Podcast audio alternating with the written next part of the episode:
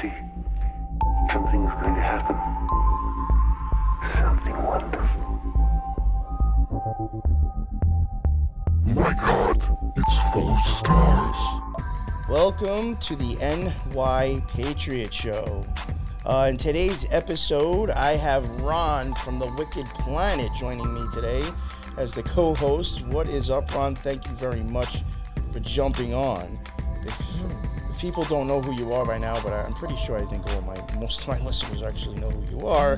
Just let them know who you are, just in case they don't.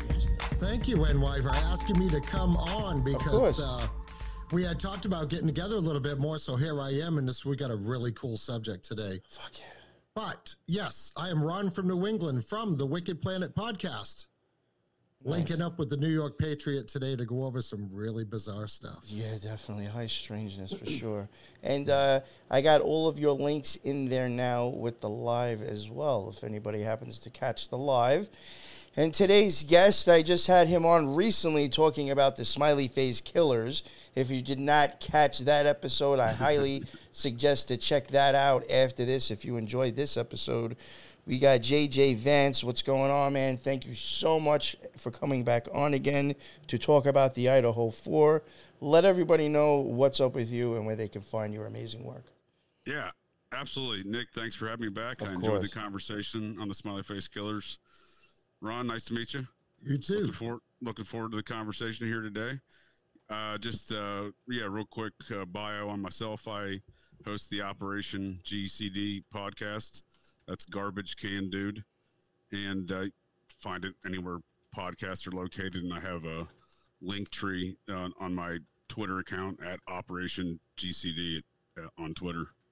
But uh, I uh, bill my podcast as a shenanigan infused journey into the mind of this particular garbage can dude, and that's myself. And uh, the uh, I, I just generally talk about uh, various subjects of high, high weirdness on my podcast. I explore topics of like parapolitical and uh, secret society natures, and uh, largely I like to get into one secret society and relative to their uh, their veneration of the ancient architecture or structures of America, and that's the mounds. And that secret society is the Society of Cincinnati, and they founded the nation of America, and they had a deep veneration for the the Indian mounds that used to exist in America, upwards of a million or you know million plus mounds across America at one point in time. Something up with those So that's- mounds. That's what I like to do at Operation G- GCD. Like I said, available anywhere podcasts are, are located. And again, thanks for having me back here, to, Nick. Looking forward to the conversation. Definitely, definitely. Yeah, this is uh this is and this is a topic that I haven't gotten sick of yet since it happened because it just seems like so much weird shit or just like even before we get into it, even like uh, another thing that I think is even a problem with it too, but not so much I guess legal wise, but like people that are into true crime, this is definitely a case that people I think are running with too on like YouTube and like really just Oh, making out of control. making up like theories and ideas and evidence that actually does not a- exist. It's gone. It's gone full blown Looney Tunes. Yes, yeah, for sure, for sure, for sure. And there's a lot of people just making stuff up. Yes. Oh, yeah, like all the, day. like the audio, they're making up fake audio, they're putting in fake timelines. And uh, it's just so it's just like any sub. This is a hot topic, right? Because in actuality, nobody really knows what happened. No, no, I mean, no, I mean, no they one. have the, they not have even the- law enforcement. yeah, they have this suspect. They have this suspect that we know very little about, and that's why I'm really excited to to uh, see what you got, JJ. Yeah, yeah. I mean, this this uh this you, both of y'all are, are right. You know, right on target. This case is kind of grasped international headlines. I mean, everyone, not just not in this country, just around, folks around the world. It's it's you know commanding their social media you know platforms over there too, and you know Australia. You know, even in Asian, uh, the continent of Asia, uh, folks are falling over there. It's just hard to believe it's gotten that much attention worldwide, but it has. I mean, it's literally the the news. So everyone's watching it. The last time, you know, that I can remember a case doing that is the O.J. Simpson case, and there's a lot of, other parallels between that I can compare this case to the O.J. Simpson case, including the folks that are lambasting the suspect in this case, Kohberger, on in the media. You know, they're prosecuting him in the court of public opinion long before the man even gets an arraignment hearing. And, you know, those folks are folks like Marcia Clark, the prosecutor from the O.J. Simpson case, and Detective uh, uh, Mark Perjury Fuhrman, you know, one of the detectives in, on the O.J. Simpson homicide investigation, who was literally perjuring himself on, on in trial while the LAPD is conducting a internal investigation into his his uh, his actions as a as a Nazi white supremacist in the LAPD department. That's the reason why he left the department right after that. He got fired because I think it was like three days after he testified, they completed the internal affairs investigation, which started months prior, you know, three or four months prior. And, you know, it was a it's a lengthy report they found on the man, so it wasn't one accusation, you know. And that is Oh, no. tied to this case. Yeah, right? Fuhrman Fuhrman was accused of white supremacy, racism, everything you could oh, possibly Oh, yeah. imagine. Yeah. They had some. It was some pretty heinous stuff, and it was it was pretty widespread. For example, one of his fellow detectives married a Jewish woman, so he decorated the man's locker in in, uh, allegedly in, in in you know Nazi graffiti, and they did an. This was in the investigatory report that the internal affairs investigation did. You know from LAPD. They fingerprinted the locker. They did do the they did the, they did the forensics on that case, unlike the OJ case. They fingerprinted the locker and found that he uh, found his fingerprints, found Fuhrman's fingerprints on the on the man's locker. So it wasn't, you know, there was some meat to the accusations in the report, obviously. And it's funny that they'll do the forensics on that because again, the OJ case, the forensics are a mess, complete, completely, you know, picking and choosing what they want to use to convict OJ, and they're doing the same thing here with Kohberger with the with the with the evidence and the forensic evidence, especially. And again, I find it funny that that the, the kind of the mode of operations of framing these these two these two suspects are the same. Because again i don't think the evidence supports oj did not do it. Um, again he you know what, that's not how the media portrayed it. But right now again that's all these accusations against kohberger. He's a serial killer. He's this he's that. He stalked the victims. He stalked them on instagram. You know none of these things happened. They're all from anonymous sources. You know quote unquote anonymous sources say these things it's being perpetrated by a character who's actually a former FBI and CIA agent who's frequently a guest along with Fuhrman and Marcia Clark on a channel called News Nation. That's kind of where the epicenter of all of these these this propaganda campaign is coming from. And again, it's folks who used to be involved with with the O.J. Simpson case. The uh, the host on News Nation is Ashley Banfield, and she's the one Okay. who's hosting all these people. I've heard. I was just going to ask you that. Yeah, isn't that Ashley Banfield kind of leading leading the whole charge on this on this particular story on Absolutely. Nation? She's and the other media organizations are kind of just picking off of whatever she's reporting, Hmm. uh, and they're on News Nation along with Chris Cuomo, who's on News Nation. Again, both former CNN folks. Oh And- but God. Ashley Banfield made her name in the 2009 O.J. Simpson case, the Las Vegas kidnapping case that he went to prison for for a while. That's where she made her name in reporting was on that. Mm-hmm. I just find it interesting. There's so many parallels to the O.J. Simpson case. But yeah, you, you both back to the original point here before my long-winded explanation, and I appreciate I appreciate you hearing me out. The uh, you know the, the the court the the prosecution of the court of public opinion on this with with suspect Kohberger has been aggressive to say the least. Yes, for sure. You know what's funny? You mentioned like O.J. Simpson. Like I know this is too. Like that wasn't the case with the glove that you were talking about, but like you got Kohberger with the sheath, and you had O.J. with the glove. Like Yeah, there's, again, there's a lot of parallels in, in this. And what I'm saying. It's like you have a playbook. How do we how did we how did we frame OJ? Because again, OJ was framed, and not just from the media perspective. There's a lot of other stuff, funky stuff that was going on that was that Judge Ito would not let in the trial, or the prosecution, you know, heavily motioned against the evidence coming in the trial. So stuff that was never publicly reported, but was publicly available via other other methods of, private investigators or et cetera, et cetera. JJ, wasn't there also a glove found after the fact at the crime scene of the Idaho Four? There was, and there was really never any any talk of that, and and Yeah. you know, and it, it could be nothing, it could be something. I, I am curious about that. What I'm more curious about is, the, you know, speaking of things that of, of seemingly of an evidentiary nature that just kind of just you know, they get they get memory hold. So if you with the Idaho case, not to get into too far into all the details, because I'd like to set the stage of what what, what you know what what all the victims are and, and and the actual crime that occurred, et cetera, et cetera, and but early on there was a, uh, a a food truck video released of the of the two of the two of the victims. It was their last stop before they went home. Yes, I remember that. Police and funny enough, once again, police didn't do anything to get that food food truck video out. One of the victims' sisters did. So again, the police in this investigation are like, you know, they're they're doing this whole we're brilliant, but at the same time, they don't have any evidence or actions to support how brilliant they are. Okay, so uh, I don't mean to interrupt you, JJ, but is it is it is am I right in thinking that the uh, Kohberger has not even been indicted for this yet? No, he's he recently got indicted on It's like a May week or two ago, right? fifth, I believe. Oh, okay, so it was recently. Okay, Yeah. He had the arraignment hearing coming up, and we can get into that later. They screwed him the with that state deci- kind of. the state decided to just go ahead and put everything under a confidential veil of confidentiality with the with the grand jury indictment versus the public arraignment hearing that was already scheduled. But yeah, one just one real quick note on the food truck video. In that food truck video, one of the victims is seen wearing a black coat. Looks appears to be a man's coat because it's it's too big for her.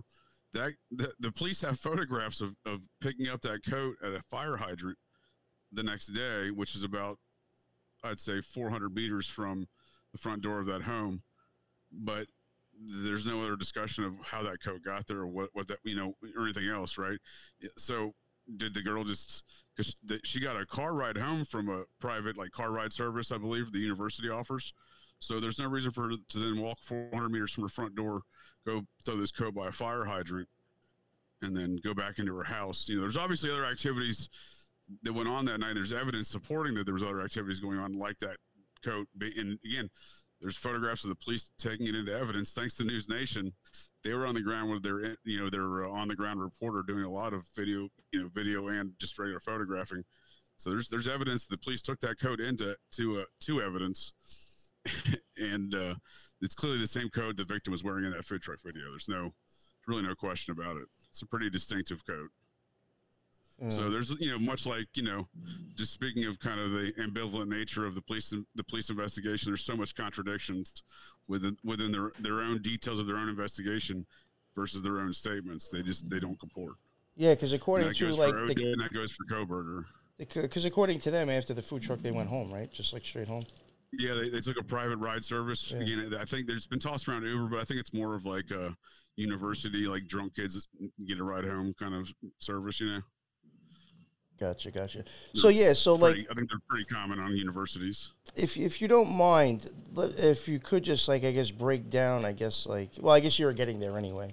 If you want to break down what actually happened, who got killed, well, suppose you know whatever the, the details that we've been Right. given. Yeah, the, the the facts as they as they're laid out, the, the known facts versus what the police actually assert as facts. Yeah. JJ, let's uh, JJ, let's start out like in the beginning with what you have. Well, so yeah, the, the general facts of the of the case, and uh, again, I, I can see why. I mean, I'm, I'm not I'm not big into true crime. Uh, you know, I, I I just I have a history in, in law enforcement and the in the military, in the Air Force for 20 years. You know, I have education, both grad and post grad, and criminal justice. So it's just it's a subject I've, I've been interested in, obviously, for for many years. I just I'm not I don't I wouldn't call myself a fan of the true crime kind of community. I don't listen to a lot of true crime podcasts. I don't watch a lot of documentaries, but this one I can see is going to generate a lot of documentaries and podcasts around the world because it's it's just grabbed everyone's attention and for good reason. I mean, four college students were murdered in their home on, uh, you know, not on campus, but essentially on campus. It's one one road off of campus of the University of Idaho on November the the early morning hours of November, November 13th. And I say early morning hours because the police aren't exactly certain in their own statements when the crimes occurred. That's why I was waiting to see what was going to come out at the public arraignment hearing because they the police initially said the crimes occurred between 3 and 4 a.m. They later changed that to between 4:05 and 4:23 a.m. on November 13th. And I think there's substantial evidence supporting that that, that timeline is not doesn't make any sense. See, like Now, the JJ, four hundred five. Sorry, go ahead, Ron. Oh, I'm so I'm sorry, Enright. Uh, that time period that that they that the cops second second uh, I guess came up with second was this Right. time period between I just say between four and four thir- uh, four thirty, right? Right. that- yeah. Now we understand also after them tracking Kohberger's phone that that's a lost section of time where they do not know where he is, right? That's a good point, Ron, because Yeah. this whole tracking of Kohberger's phone thing is preposterous.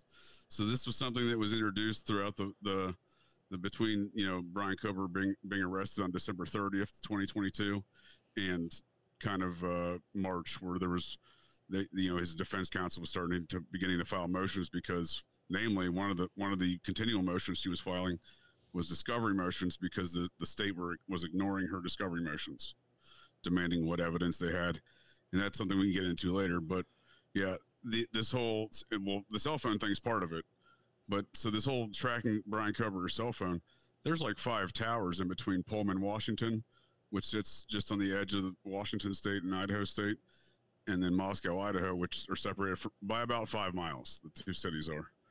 So you have Washington State University and and University of Idaho in these two cities, and that's that's essentially why these cities exist. I mean, it's the it's half the pop, nearly half the population in both in both cities, forty percent.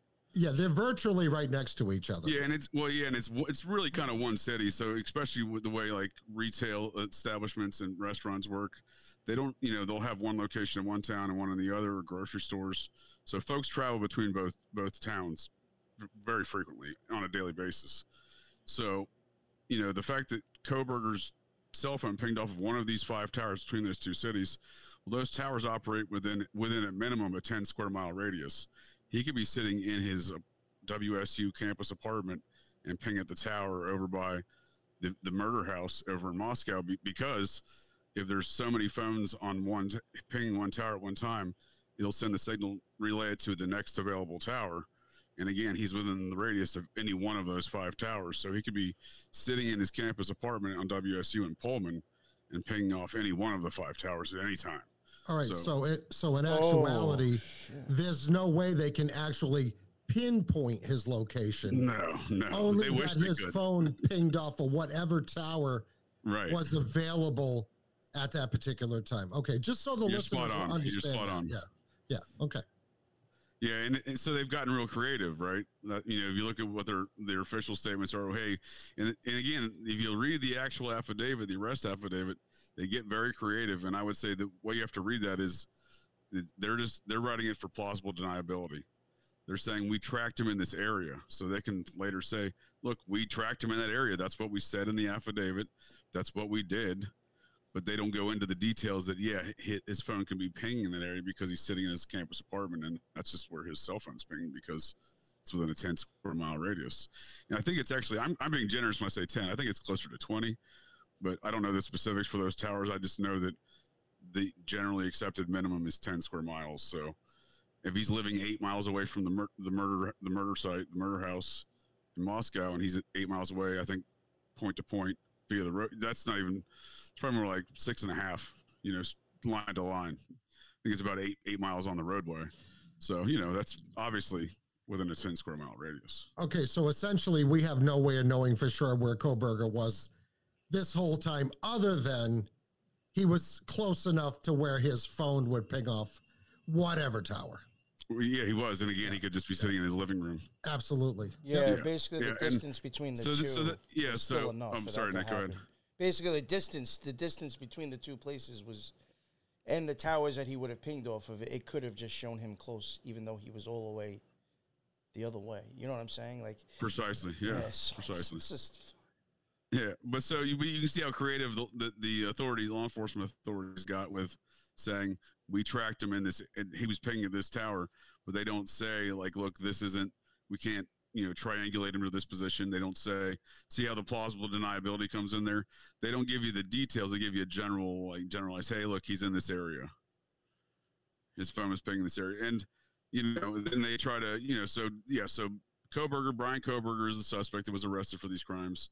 He was arrested December 30th. So between November 12th or 13th, essentially the, mor- the early morning hours of the 13th, and December 30th, law enforcement authorities gave the entire again the, the the public at large, but again not just in America in the world worldwide, gave them a roller coaster ride of propaganda and intentional misdirections that were given through public press press events, and then suddenly voila like a like a harry houdini magic show like surprise we got we got a suspect, Brian Kohberger, and we've been tracking him.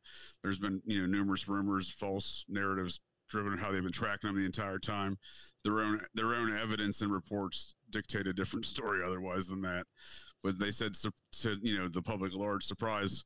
You know, early morning hours of December 30th, we raided Brian Kohberger's parents' home in Pennsylvania and arrested the, you know this heinous suspect. But and you know they try to say they're tracking him across the U.S. The media reported again from News Nation, originating this reporting, uh, saying the FBI was tra- you know tracking him, and at one point they lost they lost Brian Kohberger for like a 15 hour stretch, like he's some sort of criminal mastermind.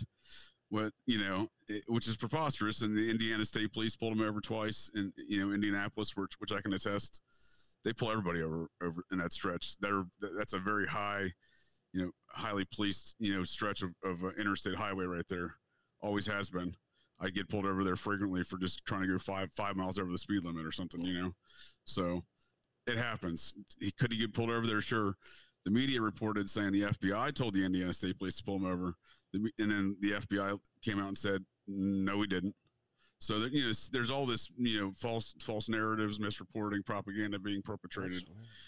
And even okay. their own, you know, the own organizations like the FBI, they're not the ones saying they're doing that. And in fact, they're actually putting out public statements saying that never happened, despite you know News Nation and other media organizations just you know running with it. Right. If Kohberger was not a suspect at that time because he left for Pennsylvania shortly after these uh, murders occurred, right? Right.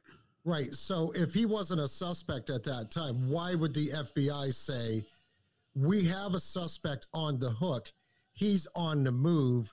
We want you to stop it and see what's going on. When in actuality, he got stopped for his vehicle not being registered. Is that correct? No, well, there, again, there's a lot of misdirection on, on how the reason why he was stopped. It was, you know, reported it was the FBI. It's been reported issues with registration it's been reported that he was following too close to vehicles both times. Yeah, they had cameras for that. The body cameras for those two came out. Yeah, so close. so it has been, you know, but so yeah, if you watch the body camera footage, it's following too close. And then there was one with him, like I think being out in the middle of the road, it stuck between the light to make a turn. Yeah, right. And so, he's yeah. like, "Oh, well, I live in such a small town. We don't even have sidewalks or crosswalks, that, so I didn't know." That, that one was in Pullman. That was before the. Oh, uh, my bad. That was before my the murders. No, but you, you, but you can, but those are good indicators of the character who you're dealing with. The guy's a very timid individual, and he's he's making a reasonable argument into the to the to the officer in Pullman of why he shouldn't get a ticket. So I mean, again, he's not he's not the psychopath that's reported in the media. You know what I mean? It's it's pretty evident the guy is has nothing to do with it if you look at the totality of the alleged evidence against him versus the actual evidence that is available what it, what it shows. One thing don't you think that, i'm sorry i'm sorry NY don't you think though if he did commit these crimes he would have been i don't care how calm you are if you just committed a heinous crime like that and you're quote unquote booking towards pennsylvania and as a police car trying to, you know, getting ready to pull you over, you are going to be nervous. I don't care what anybody says. Oh, absolutely. You're, you're either going to be very nervous. So when you're stopped and the officer comes to your vehicle, you're going to exhibit some form of anxiety that may raise the attention of the officer, number one. Uh, yeah, absolutely. Number two, the other thing is fight or flight. You're going to get on the throttle. Mm. I mean, whether you got your dad with you or not, you're gonna fly. You're gonna try to you're gonna try to evade pursuit, right? He did none of those. He pulled over, totally normal, calm, tries to get out of the ticket using reason. So that to me, again, is another kind of a red flag mm. uh, that that we might have the wrong guy here. That's a that's a great analysis, Ron, and I'll and I'll give you some uh, some some substantiating evidence to support what you just said. So yeah, I mean, again, he's cool, calm, and collective. He seems like a very timid timid guy who's making a reasonable argument, you know, to try to avoid the circumstances of getting a ticket. We've all done it, you know what I mean? I mean, anyone who's gotten pulled over has made at least some argument, whether or not it's reasonable or not. It's a different it's a different uh, metric, I suppose. But the uh, the point is he doesn't seem like a psychopath. So then folks say like, well, he's like Ted Bundy, and they make this whole serial killer thing, and he's been accused of all these other crimes that, you know, where's the evidence of any of those accusations, let alone the Idaho accusations? Let's start with those first. You know what I mean? But then, you know, it has built this whole kind of folklore already surrounding this the suspect, and you know with issues like the registration, for example, you know he he re-registered his car because the one in Pennsylvania was expiring. He's now living in Washington. He's got to register his car, you know, because his registration is ending. So he registers in Washington. You know, and, and that that was turned into well, he changed his plates and re-registered his vehicles to avoid you know any suspicions that, that you know the police were looking for him. Police were never looking for him. The you know the um, law enforcement on December seventh announced December seventh, twenty twenty two said um, to the public, we need your assistance locating a 2011 to 2013 white Hyundai Elantra. Well, Brian Kohberger drove a 2015 white Hyundai Elantra. So after they arrested him, they had the FBI uh, analyst who determined it was a 2011 to 2013 do a second analysis of the same exact video footage and determine I was wrong. Upon the second analysis, this is from the affidavit of his arrest, Kohberger's arrest. The FBI agent asserts I was wrong. Upon second analysis, I determined it was a 2011 to 2016 white Hyundai Elantra. So they even shifted. There's a point. There's a point in their own investigatory documents and affidavits they filed with the court that shows that they shifted their entire case to fit Brian Kohberger at a certain date, and their own activities publicly dictate they did this clearly at that point under some sort of pressure to you know to as the impetus of why they had to do it. It wasn't where the there was a point where the investigation was going one direction. It shifted, and then all, all the public statements that they'd already made, they made they made fit to, to Kohberger. That's and it's a very bizarre thing to, to see in any investigation because obviously, you know, you can compare what their actions were now versus what they said before, and time and time again in this case, law enforcement has contradicted themselves. And I'll just give you one other quick example, because because the impetus behind, so you have some forensic evidence supposedly behind Kohberger's arrest, but then you also have eyewitness statements, and there's two surviving roommates from this home, and those two surviving roommates, there's there's a lot of ins and outs and what have yous around their entire story, but notably, real quick, regarding you know picking out Brian Kohberger as a suspect, one of them allegedly identified him by his bushy eyebrows. One of the survivors, but police initially, upon the initial first, the first uh, news conference was November sixteenth, so three three and a half days after the crime there they said the roommates there was there was questions of whether whether or not the roommates were home at all.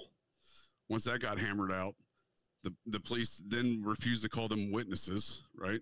This is the initial press conference. The, the reporters are asking, well, so are they witnesses? Was this a hostage situation? You know, legitimate questions. And the police, you know, the, the, the, police chief there, in Moscow PD, uh, he said, nope, not a hostage situation. They're not witnesses. The media reported both victims were on the first floor of the home. The arrest affidavit comes out later. One of them is a witness now, so that's changed. She saw him by his bushy eyebrow eyebrows. That's how she picked out Kohberger from his bushy eyebrows, which again, this whole that whole narrative is preposterous for a lot of lot of reasons. Just the physics behind the alleged interaction between the suspect and this roommate eyewitness. But you can see how that they changed from no eyewitnesses, right? First floor roommates, now the arrest affidavit comes out. Suddenly, one's an eyewitness. Suddenly, she's on the second floor in the bedroom up on the second floor because there's numerous bedrooms in this home. There was, you know, supposedly one vacant. You know, initially the vacant bedroom was on the second floor, but then the arrest affidavit came out. The vacant bedroom went to the first floor, and now that roommate saw the suspect, Kohberger, identified him in a in a lineup, and that's the other supporting evidence against Kohberger. Now, no, now I, I may be wrong, you know, but uh, wasn't one of the other? I could be wrong, but like the other room, like didn't he go into a room upstairs and like out of the four people, weren't two of them in a room together? Great question, Nick. There's a lot of questions about how Kohberger allegedly, because again, this is the allegations of the state of Idaho and their case against him. There's a lot. There's a lot. They haven't really answered of how he entered and exited the home. All right, so allegedly this roommate who was the eyewitness who became the eyewitness after initially the police said there was no eyewitnesses um, and the media again reported this roommate was on the first floor and then suddenly she was on the second floor later so she allegedly watched Kohberger leave this is her position watch Kohberger walk out the sliding back glass back door to the, the backyard, which the backyard kind of there's a small hill right off Uh-huh. right off the patio of the backyard that goes to an apartment building parking lot right next door, and cars park along that little roadway right there. I've noticed in, in photographs, it's very common. So, you know, that would be an easy egress point to get out, and you Get know, would be a reasonable, yeah, would be a reasonable getaway point. But um, the facts of the case don't seem to support that. First of all, there's so many questions surrounding that that eyewitness account, that roommate's activities, et cetera, et cetera. But not even to get into that at this point. We can get into that if you'd like. But my point being, just one simple example would be the door of the home was left open. So a neighbor called 911 around 9 a.m. saying the door of that home was wide open, and it's you know freezing cold morning. It, they had a big snowfall come up, come in within the 24 hours preceding, a big drop in temperature. So 9 a.m. on a winter morning, you don't expect to see the uh, front door to this home open. One of the neighbors was concerned, called 911 apparently at 9 a.m. The police in their early press conference actually said this. Later, when the you know news media were a couple weeks after the the incidents around Thanksgiving time, uh, media uh, one of the last live press conferences that the Moscow PD gave on the subject because after Thanksgiving they were all recorded press conferences, one on ones with like with like a reporter. He, they quit doing live press conferences. One of the questions they fielded was questioning, you know, this report about the door being opened, because by this point in time, they're, you know, they're saying the suspect left out the back door, you know, publicly, or they were suspecting that at least at that time. And the police chief said, "Where'd you get that information?" And the reporter said, "Well, you said that." He said, "I never said that." But if you actually go back and watch his first press conference, he actually reports that the, the door was open. So there's a lot of questions have, ha you know how the perpetrator of this crime, be it Kohberger or not, how they entered and exited the, the you know the, the home. And you know one other quick note on that as well. There was no from the early scenes because there was a lot of media coverage immediately on this. So there's a lot of early pictures, a lot of early video stuff from local media, especially News Nation. There's no blood around that home entering or exiting the home at all anywhere. And actually, the evidence that the police ended up uh, producing would support that that home was cleaned, you know, after the crime. Yeah. So, and and again, there, there's no blood trail of some some assailant or assailants leaving that that home. I would agree that not only was the home cleaned, but the assailants cleaned up as well before they exited the home. Yeah, that's Okay. That's something I wanted so to I- bring up just real quick, uh, Ron, before you. Yeah, go ahead. All the people in this case, because I don't think we've actually talked about it, it was all done by stabbings too. So you have to think if four people got stabbed to death, bled out, and died in the house, there's a fuck ton of a, of a mess. Especially the person and the amount of time that this supposedly all happened within minutes. Just Oh yeah, it just makes no sense. But it was all done by stabbings. And, and real quick, I just keep forgetting, and I want to bring it up. You mentioned something about I think uh, the date that it happened, and then the day that he got arrested. That was like a month and seventeen days later. Seventeen is Yeah. kind of an occult number, and I had a, a, a gematria guy on last night, and there was a couple of pages that he was pulling up that was all eleven twenty two which is also the house number on Kings Road. And he had, for some reason, I forgot what it was, 117 as well. He had a bunch of stuff on 117 number. So now I'm seeing, like, you know, more uh, gematria with this case. that's And, interesting. and I It- think you even said from 405 to 423. There's even, I don't know the exact timestamps, it might be that, but there is something when they even tell you that, that time in the morning, there is a 17 minute time difference with their timestamps. So you see 17 again. And I was Yeah, like, and I could be wrong. It might be like 406 to 423. It might be 17 minutes precisely on on that uh, that window. Yeah, it's a pretty crazy window of time to think about some one assailant going into this home, which he allegedly does not know the the internal, you know, you know structure and and uh, of the home. It- Maybe he's gone online to see some pictures. Maybe that's possible, but he doesn't know who's in the home. He doesn't know what they're doing. He doesn't. Yeah, he doesn't ahead. know. He doesn't know who's there. Yeah, doesn't know who's there. I, I mean, unless he was totally stalking it, and if that was the case, he would have been closer to that location when they all came home, and he would have known who was in the house and who wasn't in the house.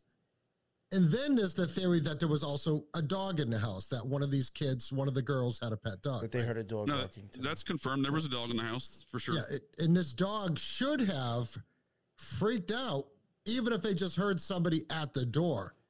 Okay, just that was just my thought on it. The other thing I did wanted to add a couple of things. One, getting back to what you were starting to talk about, JJ, was that there are a lot of theories that a cleanup crew had gone in there.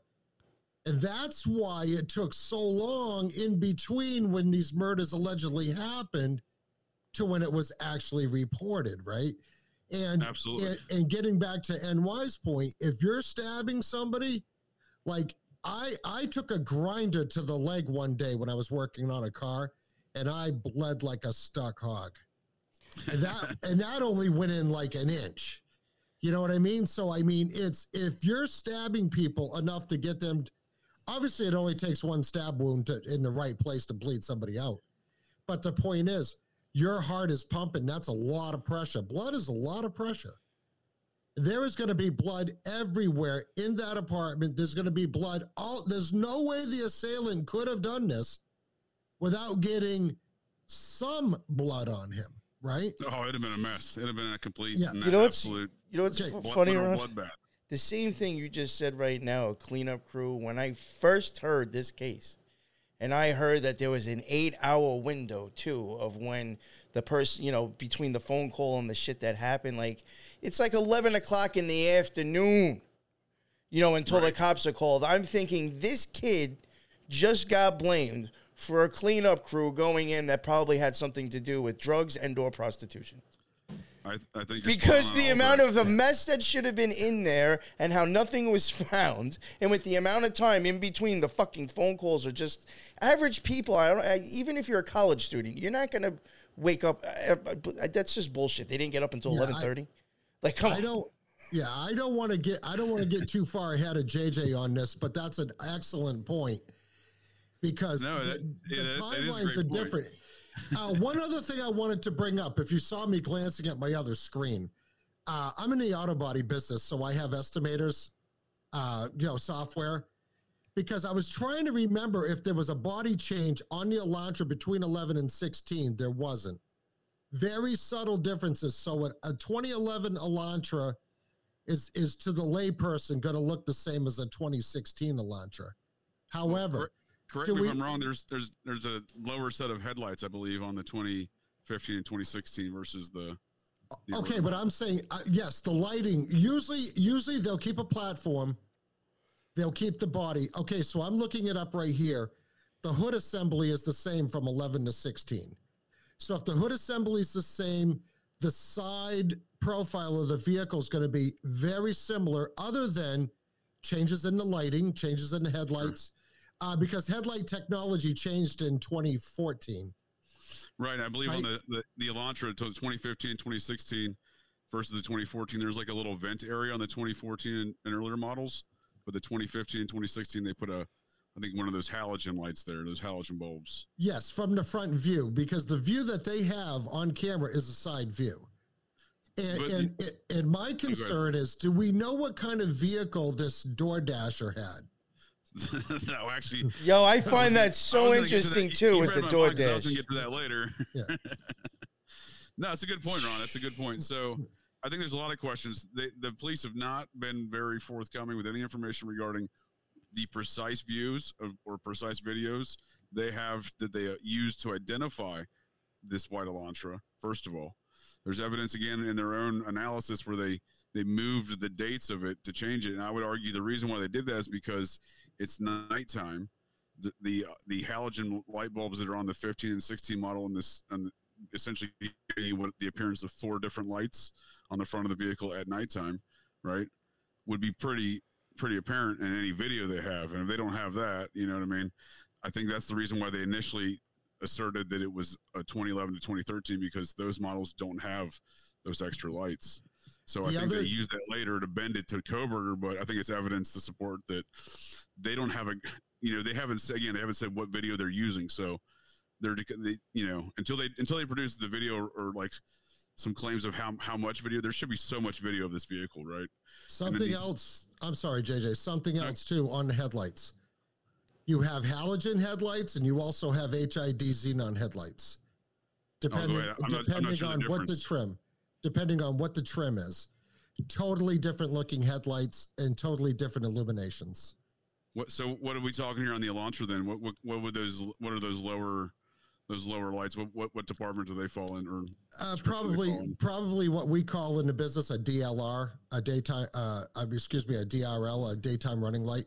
Oh, that makes Uh, sense. that, that was added in. That was federally mandated on a lot of Yep. vehicles, especially if they were sold in Canada, which is mandatory in Canada. and we know how close they are to the Canadian border. Just, Yeah. just a little something to throw in there.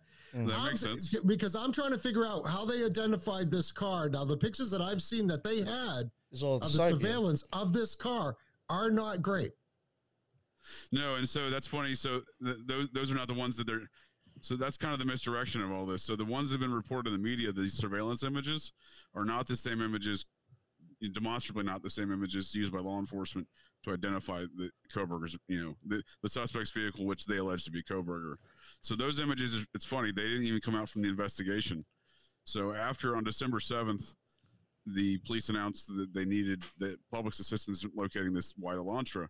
So a gas station manager from one of the uh, the east and westbound uh, state highways, the, this gas station that sits on the edge of town, she went into their security camera footage, found this image of this this uh, uh, you know white sedan, possibly a Lan- an Elantra. As you point out, it's a not a great image, and she produced that to law enforcement. So they didn't even come ask her at one of the main thorough thoroughfares in and out of town and said, Hey, do you guys have any security camera footage? A week after they announced it on December 7th, she's the one who went in there and did that herself and then handed it over to media and to law enforcement. But at that, at that point in time, that's when that image came out. So that wasn't, again, it's so law enforcement should have all sorts of footage from around the campus. It's one block off the campus. The campus, no, no, there's no doubt in my mind, has all sorts of video camera footage from along the edge of their property and there's ring doorbell cameras that are photographed in other media reports that are on the neighbors' properties around this home. So clearly, the police have a lot of video gra- or video you know, evidence to go through. The actual uh, murder house itself had a ring doorbell camera. That's how the victim's sister knew that, that her, her sister got home at 1:56 in the morning, and not 1:45, which is what for two weeks law enforcement was reporting that that girl, that that victim, and the other victim got home at 1:45 the victim's sister had to correct it and say, I looked at my she accessed her sister's ring doorbell account, looked at the looked at the video footage from from the murder home, and just and, and it showed 156. So then the police had to ad- adapt to that new timeline. So they've done this a number of times throughout the investigation of da- adapting to the new timeline. When third parties, not related to law enforcement or authorities, introduce new evidence that they have to now dance around. Okay, so they have no video from the ring camera on the front door of any suspect going into the house that way, right? I, I mean, I we do questions. know that. This, well, we do know that there's an upper deck, outside deck, to the third floor in the pictures, at least. Which I can only presume there might be a sliding door that goes out onto that deck, which are very easily, uh, very accessible. very hard to lock a sliding door, which really upsets me because my wife just had a sliding door put in our house. But uh, but but I'm saying if there's no no video of just say Kohberger, all right, entering the house, they already know that they have video of the kids coming back to the house at, at whatever time. exactly. But we don't know how the murderer got into the house. Right. So eh, again, I love your question. So that's a great point. So there, and reasonably speaking, there should be evidence of some some third party or multiple third parties entering that home. There should be on this the ring doorbell camera from the home. There should be the DoorDash person. The police didn't initially want to introduce this DoorDash person, but evidence was later produced from third parties where the police had to then adapt this into their timeline because again, the initial timeline was the murder occurred between 3 a.m. and 4 a.m. DoorDash got there, I believe, at 4:04 a.m. And again, this is confirmed through things like that DoorDash video that the victim's family had access to, that clearly, you know, showed that the law enforcement wasn't actually investigating anything if they're not concerned about these details. Right. And the, and the fact that it was a listed as a non-contact delivery Right. still would have been able to pick him up on the camera. I mean, they don't just leave Exactly, that. You, yeah. They don't leave your shit on the side of the road. No, they walk right up to the door, put it right they there They walk up the to the door and, and probably. I know my stepson DoorDash for a long time. If it's a no contact, he always told me, "You bring your DoorDash up to the door, you hit the doorbell." Yeah, I, I whenever I order, I don't order a lot of food, but whenever I do, I'll I'll order no contact because I don't want the the scare of the delivery driver with my dog who sounds like he's Mhm. going to eat him. Yeah. But I'm So, saying, do we put have? it right there in front of the door, so you know they would be on camera for sure. Okay, so but but there's no talk of that. Other than talk. saying other than saying it was contactless. Okay, So well if it's even well, if it's so it- contactless, it still had to get there. right and again so they had they had to include this in their timeline later because there was photographs by the media produced showing the DoorDash inside on in, in the home so it made it into the home so it was a con you know it, it was confirmed through the victims families with access to the data from the victims phones and stuff and the victims accounts showing that this this event occurred but this was not something the police introduced this was something third parties introduced the police then had to adapt it to their timeline and mm-hmm. again it's a very inconvenient factor for them because it moved their initial time of the murder between 3 and 4 a.m. based upon the coroner's own, I'm sorry, yeah, the coroner's own statements. The county coroner said these murders occurred between 3 and 4 a.m. And then they initially used some two of the victims' phones to substantiate that that claim by saying they had no more activity on their phones until after after 2:52 a.m. They use that to claim that. So then later comes out this DoorDash. Also later comes out from an, another victim's family's uh, siblings' uh, statements and, and evidence that victim Xana Kernodle was on her TikTok account until I believe 4:14 a.m. So now you're moving her being on her TikTok account dur- during the new time frame of when these murders allegedly occurred. So now even this new timeline doesn't. If you put all the details together, it just it doesn't. They don't comport. Correct me if I'm Yeah. wrong, but didn't even the cops get called due to stuff being talked about through Snapchat DMs? Like a Snapchat group was talking about what the fuck just happened on the campus. And somebody was like, call the cops yet? And somebody eventually called the cops. Like, I don't even think, like, I think somebody in that chat called the cops before the people in the house did. Yeah, there was yeah, I think, yeah. and they, they definitely called families. Now go ahead, Ron. Go ahead. The, yeah, there was some talk that one of the other, uh, uh, either the sorority or one of the other Greek houses, uh, one of the fraternities had complete knowledge of all this before the cops were even called. And that was brought into question by one of the girls that got murdered's parents. They're like, how do you know about this stuff at 11 in the morning, 10 in the morning? And it's not even been reported to the police yet. I mean, I th- I think that there was some form of cover up uh, involved in this murder, big time.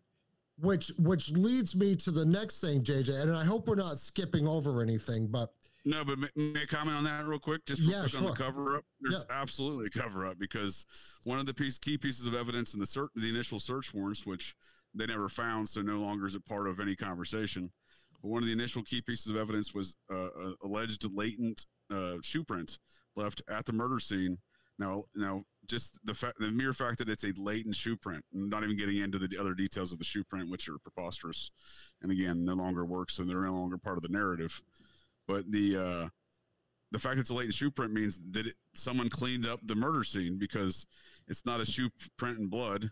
It means that the, the floor looks normal, and then they put some chemicals and some powder down there in a forensic scientific process of, of investigating the crime scene and determine, well, look, now we've we've made the shoe print appear, and then they take you know take a piece of tape and take a, a print of that shoe print and and say we need to find whose shoe this is. And again, they did that in the OJ case with his with his loafer shoes. This again, the, the correlations are, are eerily similar between both of these cases, forensically speaking, eh, with the evidence. But so that's the latest shoe print. So just by the very nature that existed, right, I mean, someone cleaned that floor.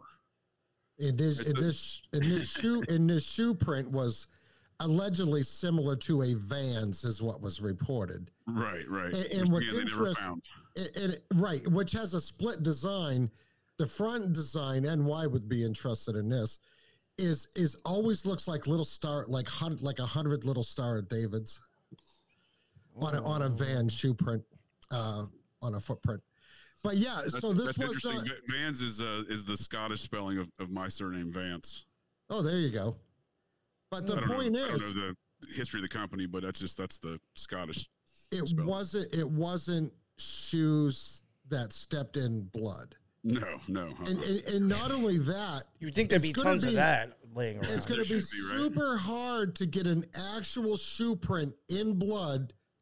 Blood is extremely slippery and it takes a long time for it to dry up.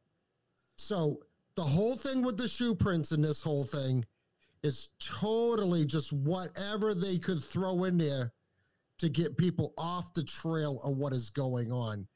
That place was cleaned up. Oh, for sure. You, Yeah, you know and what's I a can- good way to segue when you're done? When you're done, Vance, I would like to actually segue into. I think if you even realize how he ever became a suspect, you'd be like, "This makes no Yeah, sense." this- So if could, if maybe we could get into that at some point. Yeah, let me let me just make one one point to to answer one of Ron's questions. He, he's brought up a couple of times and try to try to bring some some uh, some at least reasonable, you know, uh, you know, thought process behind why the there was such a delay in the nine one one call. First of all, I you know I think it is suspect. I don't I don't agree with it whatsoever. Um, I think there's a lot of things that can be drawn out of that that need to be a lot of questions need to be asked that aren't being asked, right? Because the police just said it happened no big deal. They weren't witnesses, so they didn't know it happened. And then that later was, well, one of them was a witness, and then you know they, she didn't call for eight hours because she was frozen in fear. Well, if she was frozen in fear, she knew something was wrong, but then she didn't do anything. So that doesn't make any sense. And then the other alleged surviving roommate, she was actually being she's actually under subpoena right now to testify for Cobur's defense with exculpatory evidence. So clearly, she has a different story. Otherwise, it wouldn't be exculpatory evidence. And again, that's when the state kind of put everything under the confidential grand jury indictment because all these other activities were going on. They were losing their grip on keeping this under wraps, so they put it under an indictment to keep it under wraps for longer instead of the public arraignment hearing. But to give some some sort of legitimate nature to the activities of the delay of the 911 call, the actual this is bizarre. This is a bizarre policy in my opinion. But fraternity, fraternities and sororities banded together in a national. They have all these national chapters of these organizations. So in the 1980s, they were getting sued left and right and paying out millions of dollars.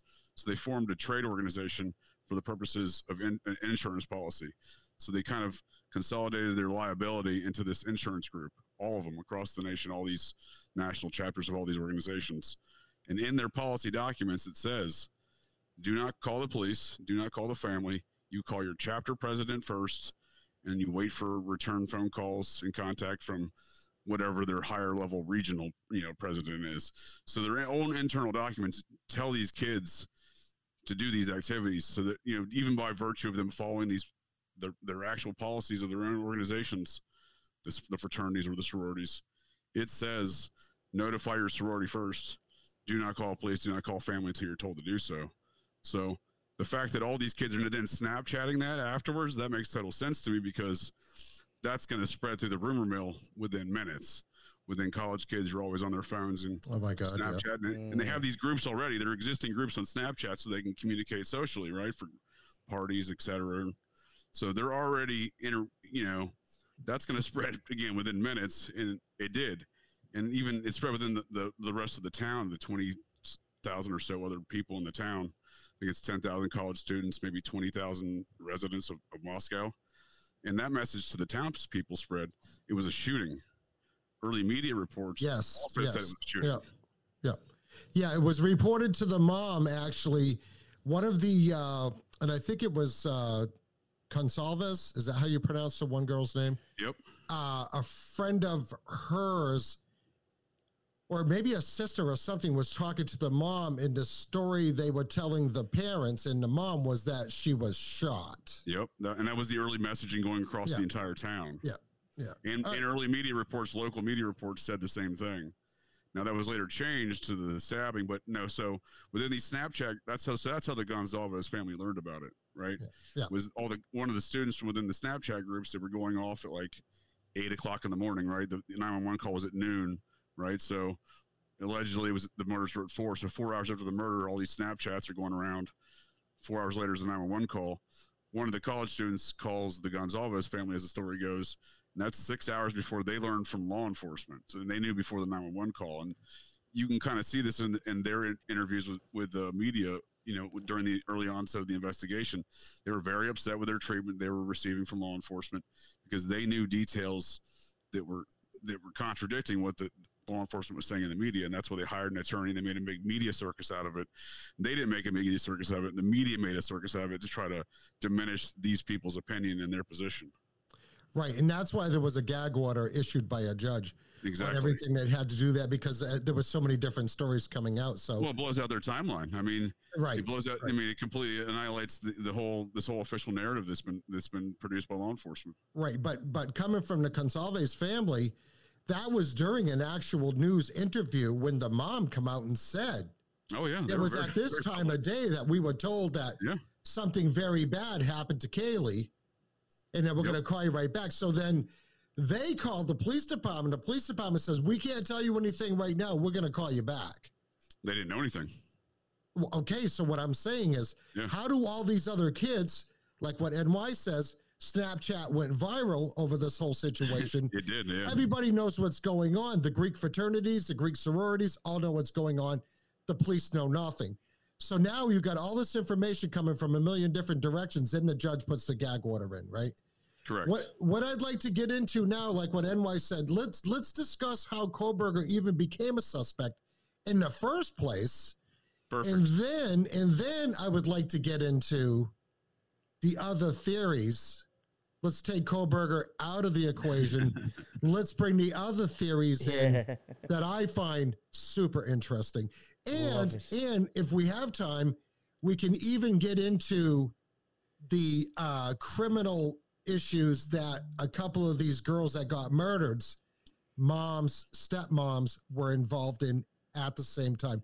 Previously, oh, for sure. That's Oh. a and huge one. We got to talk about that. You know, I, I hate one. I hate to say it, and like I, I just will say this, and then we'll go like we'll go back to what we were just saying now. But like, not for nothing. I you know if these things happen the way they happen, like you know it's horrible that they did lose their kids. But like honestly, even some of the parents and like what they're into, or like being almost like gypsies, just even makes this whole case even more like high strangeness. Oh, Big for sure. I mean, I hate to like do Big that to have to like point at like the family of these victims, but when you And do kind of look at them, it I makes mean, it it- even more interesting and weird, in my Well, opinion. well, we you're want not, to get into blaming the, the, victims. It's just an objective analysis. Of yeah, the yeah. I mean, I hate. Yeah, Yeah. that's what it is. yeah. and we can also bring into how this is a drug hub. This whole area.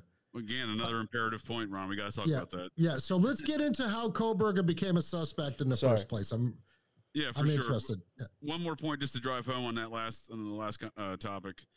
It, you know, the reason why these kids are Snapchatting at 8, 8 a.m. is because they're following the policy that they've been directed to follow within their sorority or fraternity by notifying their entire sorority before they notify anybody else. So that's It's like again, how the Catholic Church does it. that's their Tell us policy. So the kids are Jehovah's just yeah, the kids are following following Yeah. what they've been told. So I think a lot of people want to lambast the other you know the other kids in the in that community, which I don't agree with the policy, but again, I don't agree with these organizations that much either. So, but the, you know, they're objectively the kids are following what they've been told to follow. That's the reason Mhm. why everybody knew about it before law enforcement. At the same time, it also gives the you know the great amount of you know a large extra time to clean up the, the scene before it, law enforcement is notified. And again, that's clearly what occurred here. The scene was cleaned up, but yeah, on on on to the suspect Kohberger, who again, it's a it's really a mystery even by law enforcement's own reports and affidavits of how he became a suspect, even to law enforcement, if you will. They're even confused. Again, they have a very ambivalent outlook on it. Everything contradicts itself, right? Seems confusing from what I've heard. Other people try to even explain. Yeah, so if you if you kind of remove all the news nation and other media propaganda that you know he's a psychopath who hates women and he's an incel because none of these things are accurate, right? There's no there's no evidence to substantiate any of those claims, right? It was a So if you remove Delphine all male those- chauvinist, included, uh, going by News Nation. Yeah, exactly. If you if you take all those out of the Kohberger suspect pro- criminal profile, right? Put those in the trash can where they should have never left in the first place. the uh, the actual facts established by law enforcement's investigation and, and their uh, you know their the affidavits they filed for probable cause in his arrest, right? Those are the the things that I think we can call facts, right? Information from from those details, right? Details from those investigations, right? Would, would you all agree with that one? Yeah. Did we Ron? lose Ron? Okay, okay, sorry. No, I'm just getting messages from my from my uh, employees. Oh. Sorry. uh, would you would you agree as far as if we're going to talk Kohberger, the establishing the known facts of Kohberger, remove all the media reports and all these anonymous sources say, Yeah. and et cetera, but and only go off of what the investigatory documents of law enforcement and the search warrant affidavits and probable cause for arrest affidavits say? Sure. Yeah, because I want to. Yeah, because I want to get very into little the meat how different. he became. Yeah, how he became a suspect and how he actually came to be arrested. None of the hearsay, none of the you know rumor rumor mill, none of that. Right. Just based on police documents. So based upon just the yeah the actual uh, documents the, uh, produced by the investigation and filed with the court, this is how they got to Kohberger, right? On dis- about. Well, let me get back to this. So initially, because the white Elantra was such a big piece of how they got to Kohberger, right? So Kohberger allegedly had this white Elantra that fit the suspect vehicle description. However, he didn't. Again, as I as I said before, they moved the, the, the years and stuff and changed the suspect vehicle description to fit Brian Kohberger's years, which didn't fit within the previous years of the Elantra, which seemed to have some conflicting physical appearances, especially at nighttime with the lights. Anyhow, the uh, on December 28th, in the actual once he was arrested, and in the aff- arresting affidavits, allegedly now on November 28th, I'm sorry, law enforcement in Pullman, Washington, identified a white Elantra allegedly fitting the the suspect's vehicle description, which again, it did not. However, November 28th is an important detail from their investigation documents they produced after the arrest, because if you look at what their actual actions were during the investigation, on December 7th, they announced to the public at large saying, We need your assistance in locating this suspect vehicle and its owner and occupant or occupants from the night of December, tw- early morning hours of December 13th, right? So if you compare those two things, on November 28th in the investigatory uh, documents in the arrest affidavit, they're saying we got Kohberger, we identified him on WSU's campus, and he's driving this Elantra, right? And if you look, you know, but if you look at what their actual actions were at the time compared to what their actual actions were, you know, on December 7th, they're telling everybody, we need your help identifying this Elantra. We need your help identifying the suspect. So those two things are mutually exclusive of one another. However, that is the narrative that initially got them looking at Brian Kohberger initially, right? Now, mind you, there was another 94 identified white Elantras registered to the University of Idaho, and they've never confirmed or denied whether or not they interviewed the other 94 um, between the two campuses, WSU and, and University of Idaho. Um, they've never identified whether or not they've or publicly stated or any or any any you know record filed with the court stated whether or not law enforcement authorities investigated the other 93 or 94 drivers or owners of white Elantras. So I think that's an, an important factor to consider because Kohberger's car doesn't fit the initial description. You know, nine days after they're, you know, they've allegedly identified internally, they've allegedly identified Kohberger, right? Nine days after they're asking the, they're asking the public and releasing like one photograph image or two photograph images of this white Elantra that they're looking for and asking the, for the public's help. However, nine days prior, in their own investigatory documents, they already have identified Kohberger via the Elantra.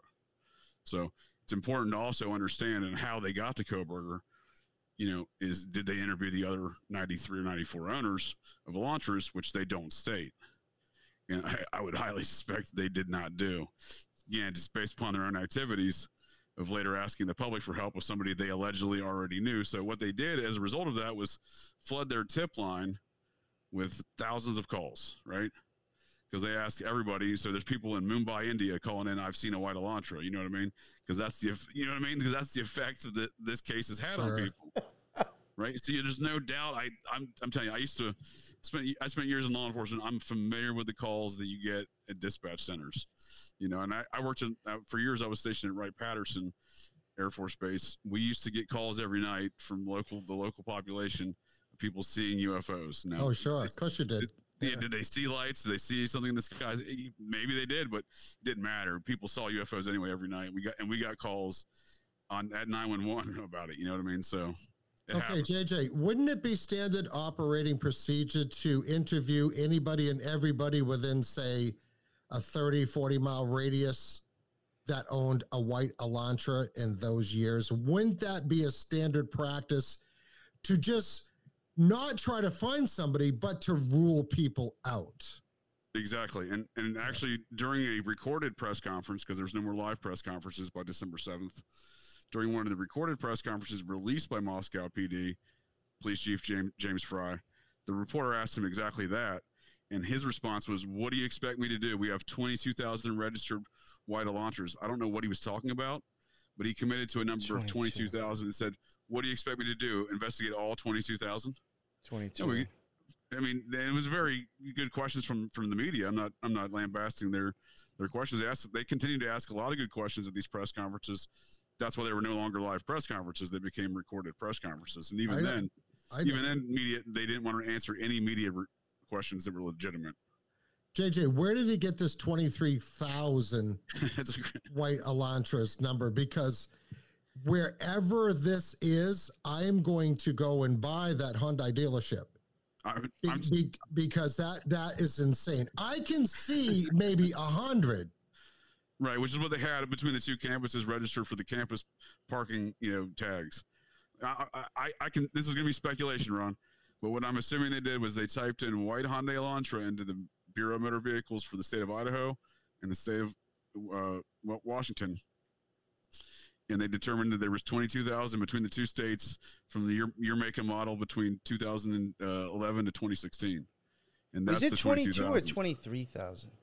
It actually might be 23,000. It was around. It was around those two numbers. It, what's really Yeah, weird is is I did want to get this in uh, while you were saying it as well. Last night, well, this is the weird part because last night when I had this gematria kid come on, I think the number twenty three is where we started. Like that's where he, that was the number he started with, and then we eventually went and we did touch on 93, 94, and ninety five as well, I'll get back and we've you 'cause it touched on be split one screen. seventeen and eleven twenty two. So, so I thought, like I a thought lot. that's what you said, JJ. Fucking Yeah, I but thought you said it was twenty three thousand. It might be 23,000, but yeah, it was it was definitely a, a- an absurdly high number that clearly the more reasonable number would be why aren't you investigating and talking to the 94 registered, you know, owners of these parking ta- tags for these two campuses. But yeah, so he, you know, he, would- you know, that's the kind of nature of these press conferences that the Moscow PD was giving was if you get asked a legitimate, reasonable question, as you pointed out, it's a very reasonable question, Ron. They would act offended, like, "What do you want me to do? Investigate all these twenty-three thousand, you know, white Hyundai?" Could have just been an ex- off the cuff exaggeration. Could have been, but yeah, I, I, I suspect that knowing how law enforcement thinks and how investigations work, they're going to cover their ass. You know what I mean? There's always this general, you know, standard operating procedure of CYA, regardless of how, whatever the circumstances are. What you know, there's always some degree of cover up, if you will.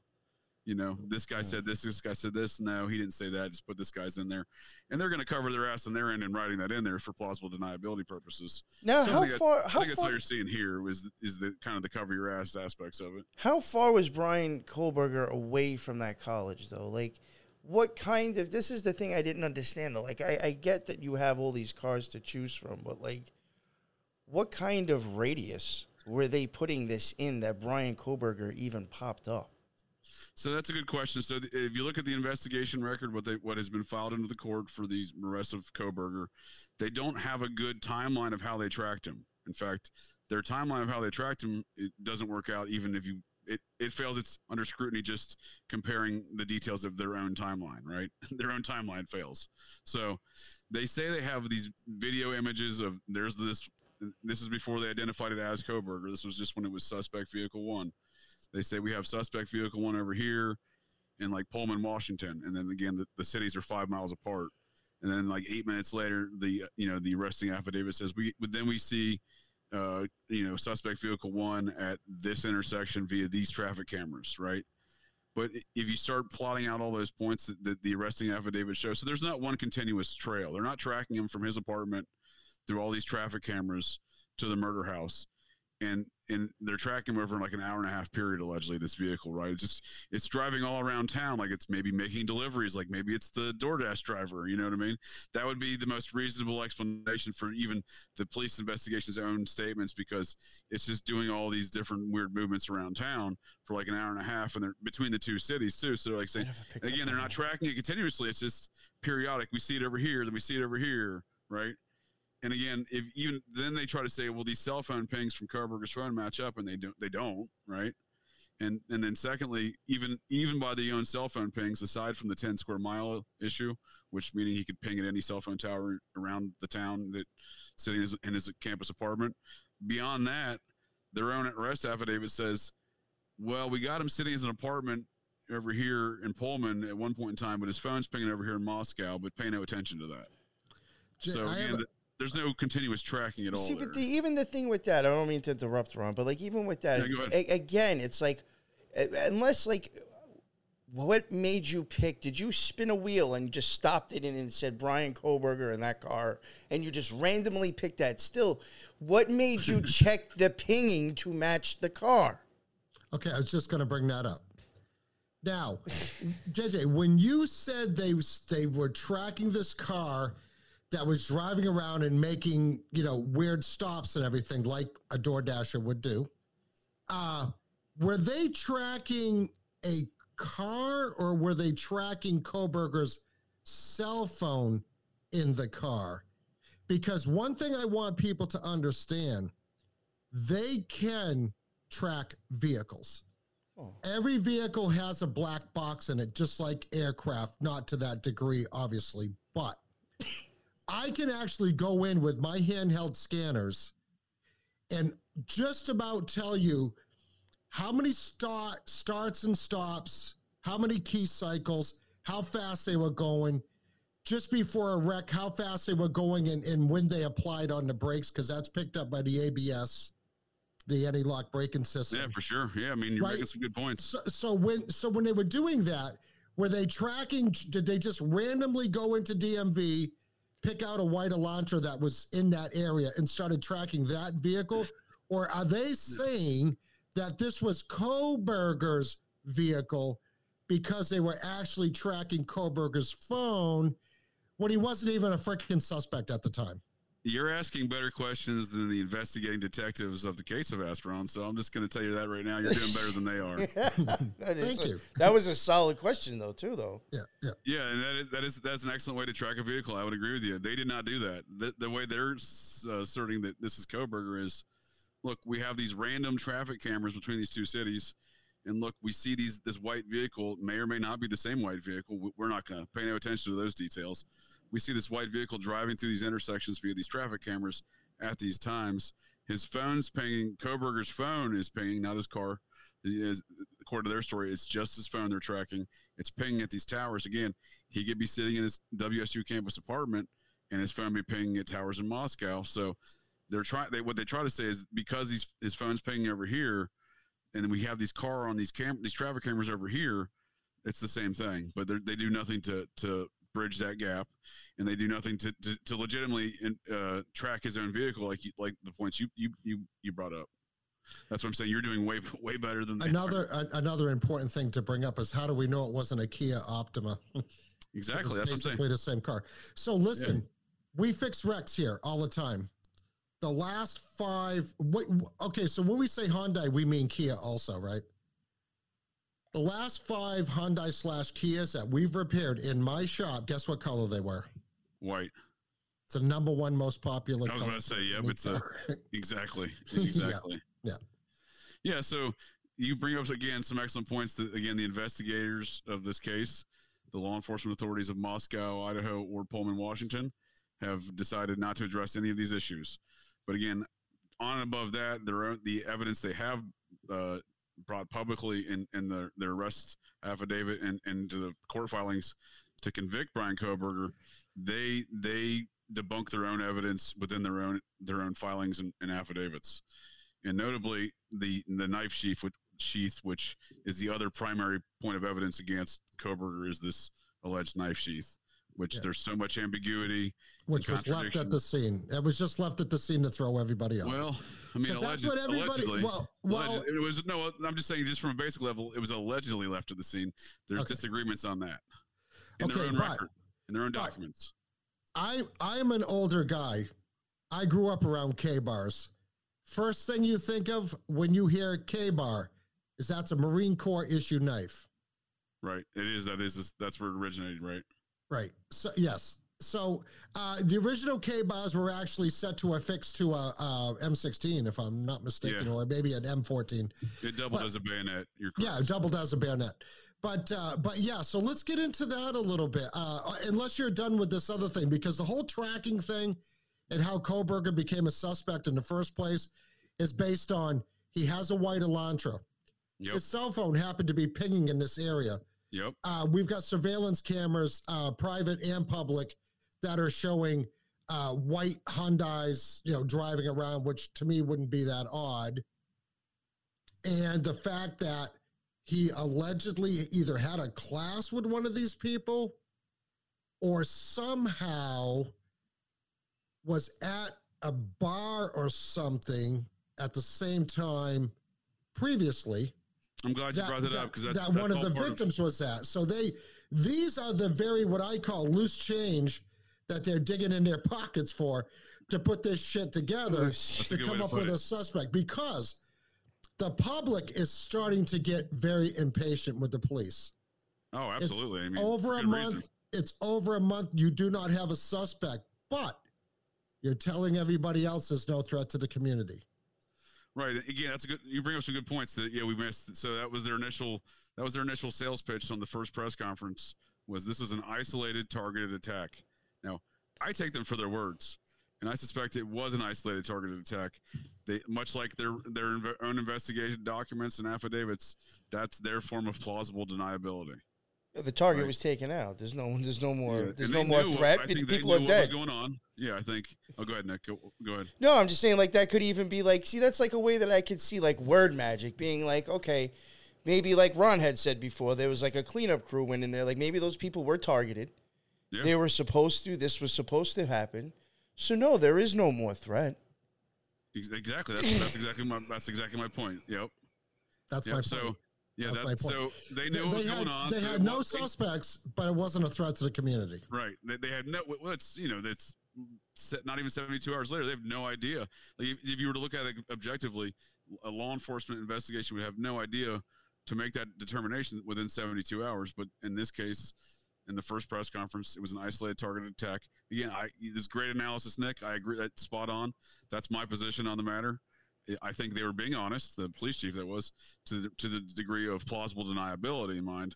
That was his. That was his goal. That's what he was achieving he knows what went on. I think there's a lot of other, uh, you know, you know, kind of uh, other circumstances surrounding this murder that have ex- extenuating circumstances on more of a global scale um, regarding some money laundering activities that I suspect are related with some drug running and prostitution activities, which I uh, presume are interrelated, and there is evidence to support all of those activities going on in and around this Greek community, the Greek students of both WSU and University of Idaho. When I say drug trafficking, I mean I mean substantial, substantial size drug trafficking going Mhm. on within these organizations on these campuses.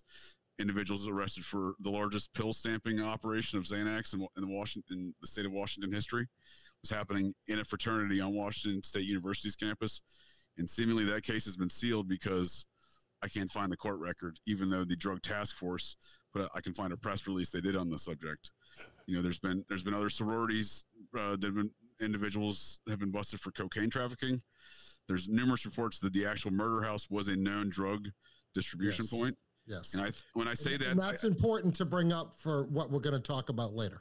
Well and it's important to bring up when considering a cleanup crew in this entire situation Yeah. as well Yeah. and how it was an isolated targeted attack right so i think these girls were moved into a home that has been a long-standing drug distribution point within these greek communities on that campus and prior to them living in that home every year or two th- that home basically changes the greek students living there uh, in the last few years it had all been sorority girls however for the 15 or so years prior it had all been fraternity fraternity guys living in that home but it's always been a known party house and known drug distribution point for this entire time span. And again, that's important to consider in the isolated targeted attack department. Okay, I just want to clarify something for the listeners. Uh, when you say Greek, you mean Greek fraternity, Greek sororities, not actual Greek people. Uh, that's a good point, Ron. However, if you had an, an ethnic, ethnically Greek person going to one of these schools and part of one of these fraternities or sororities, I guess it'd be double Greek in that in that regard. But yeah, that's what I mean. They're just part of the fraternity or the Yeah, yeah, The which is which which is its own sort of secret society onto itself. absolutely. Because, because you could take something from uh, a Greek a Greek fraternity at Dartmouth or UNH, so, you know, to name some of the colleges in New Hampshire, right? Dartmouth, Ivy League, UNH, huge school. They are considered brothers with the same Greek fraternity that would be at absolutely. Washington or or at University of Idaho. Just so Absolutely. that- No, just you're so the spot on, listeners under, can understand that it's almost like a school biker gang. If, if you got if you got a Hell's Angel from New Hampshire and a Hell's Angel from California, they're brothers, even if they don't know each other. That's a great yeah. way to put it because they even wear like you know like a jacket or something to identify themselves. the OTO would be the same way. The same way. The same thing, Ron. There you go, another good example. the point you're making right now, Ron. That's what I was trying to drive home before with this li- these this large scale liability insurance policy Mhm. and the kids' behavior relative to that.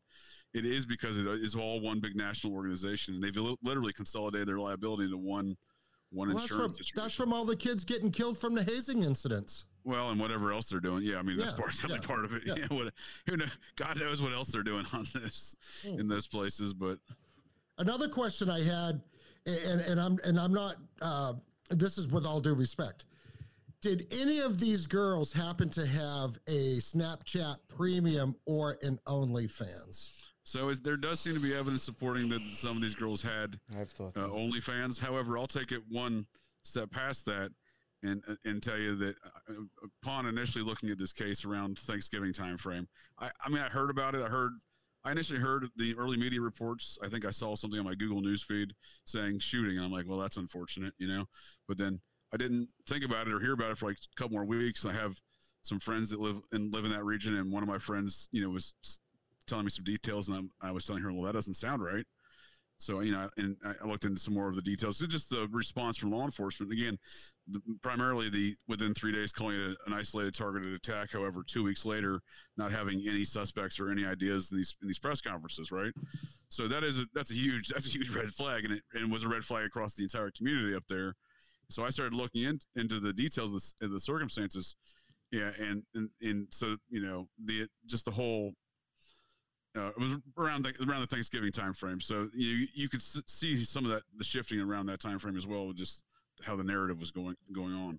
Okay, so my question is why I asked that is that if any of these girls, and they were pretty girls, let's call it what it was, Right. if any of these girls did have a Snapchat premium that they were selling Yep. pics on, and OnlyFans that they would have been making a fuck ton of money. Those girls. Yeah. uh, Yep. right, and if they had subscribers and members, that opens up a whole new pool of suspects. Exactly. Exactly. Right. No, it's a good point. So around Thanksgiving time frame, when I say there was a shift in the narrative, there was a shift in all these, uh, the, especially the surviving victims and some of the other their their social network of friends. There was a shift in their social media accounts. Everyone was turning them to private. So, but I got some I got some some quick looks near the around during that thing. It seems like the, the students went on for Thanksgiving break or they are on Thanksgiving break because classes had already been canceled until Thanksgiving break um, following the murder. So Which was the following week. yeah, exactly. So they were already at home, and while they were at home, it seems that they were they were shutting down all their their pro, their public profiles. So I got some. I was able to get some look at at what, what's going on. The thing I found the most curious, it does seem there there was some OnlyFans activities that later got deleted around that time, but it also seems that to be, you know, point of fact, that these girls were traveling around um, the United States during the school year, right? Without in, in instances without their boyfriends because you know on their social media uh, pictures and profiles they're posting of this activity of these travels right? That's the reason why i know when i say it's during the school year because you can look at the dates on when the photo was posted and when the on their instagram or you know what have you. And and on some of those instagram posts some of the boyfriends are saying i wish you would travel with me so these girls are always traveling seemingly without their boyfriends because they're always by themselves in these photos and they're going to like san diego miami portland uh, hawaii you know los angeles uh, seattle right during the school year las vegas somebody's paying for these trips why are these girls traveling individually to all these cities again with their boyfriends publicly posting like sad stories of I wish you travel with me on their on these pictures, right? Like that I mean, costs money. That costs yeah, a lot of yeah, and again, where are these girls getting the money from? Why are they traveling to these cities? So it seems to me that somebody was pimping these girls out. Look, just looking at their own photographs from their own social media accounts. Again, most of this is not, most if not all, is not public I had- any longer, but it was at you know around no- November timeframe still. I mean, let's even be real. If you just go by the social media posts that you see, if I mean, I don't know, did did any of these women work? Because if you look at the way that they dressed and just their hair products, Great point. Great just point. the Nick. shit they were using in their hair to do what they were doing and make it look the way it did, they needed a fucking job or some Yeah, no, sort of dressed- income. they dressed very nice. They had some. They had some. They they, they wore some. They didn't. But they if there's any women listening, they understand what I'm getting at. Go look at those chicks' hair. That had fucking money in it. I can tell you what my wife spends. No, for sure. All right, I have a wife and a 12 year old girl, and I can tell you that a lot of money is spent on hair products. When I get the Old Spice three in one, wash your hair and your nuts with the same stuff. right. I just can't even it. get in. My, I have no place to put my shit in the shower between those two Right. and all their stuff in the shower. So You gotta consolidate. point. You gotta consolidate your point. time. You gotta. You gotta Yeah. save time too, Ron. You know, yeah, put them all well, in one bottle. well, well, I don't have much hair, so it's all good. But anyways, good beat. good point You though. Good beat. point. Yeah. All right, so let's get into uh, let's and I don't know Well, how one- much one- time we have one- left, but yeah, one but- more. One, if We're may like another 15 minutes. If I Okay. may interject real quick regarding the finances of these victims, I mean, one of the victims who actually she just came back for that weekend, so for being an isolated targeted attack, uh, Kaylee Goncalves, one of the victims, she came back just for that weekend, right? So, so that would be an isolated target attack if, if that was an important factor in why they were attacked that weekend, right? Because she was only there at that weekend. Oh. She was already leaving. It was her senior year. She was graduating in December, and she was already going on to her internship in Texas. Now, all three of the, the three females that, that all were, were victims of murder in that house that night on, on November 13th or that morning, they already all quit their sororities, right? All of hmm. them.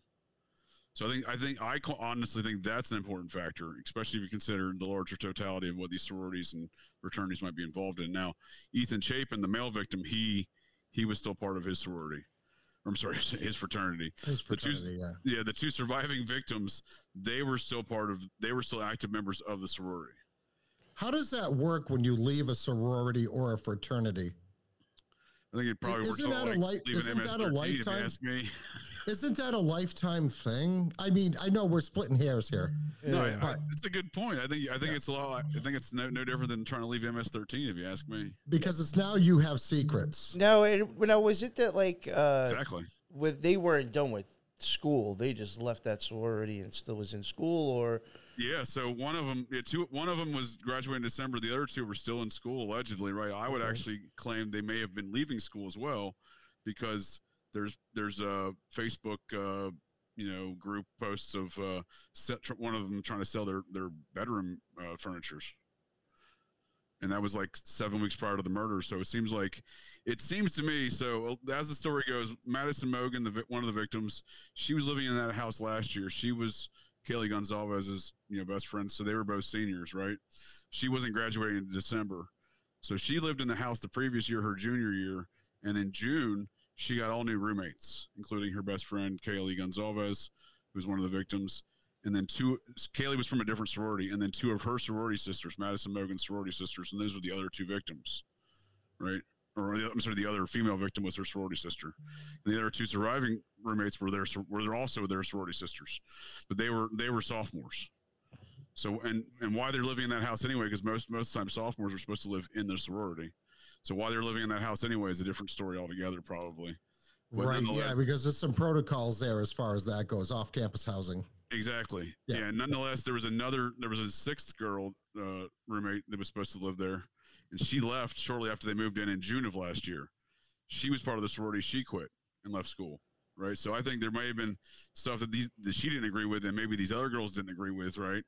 Maybe they didn't know the full details. Maybe this was a drug distribution house again with a larger organized network, and they didn't realize what they were really signing up for. The kind of the impetus of their actions. You know, they thought it was something.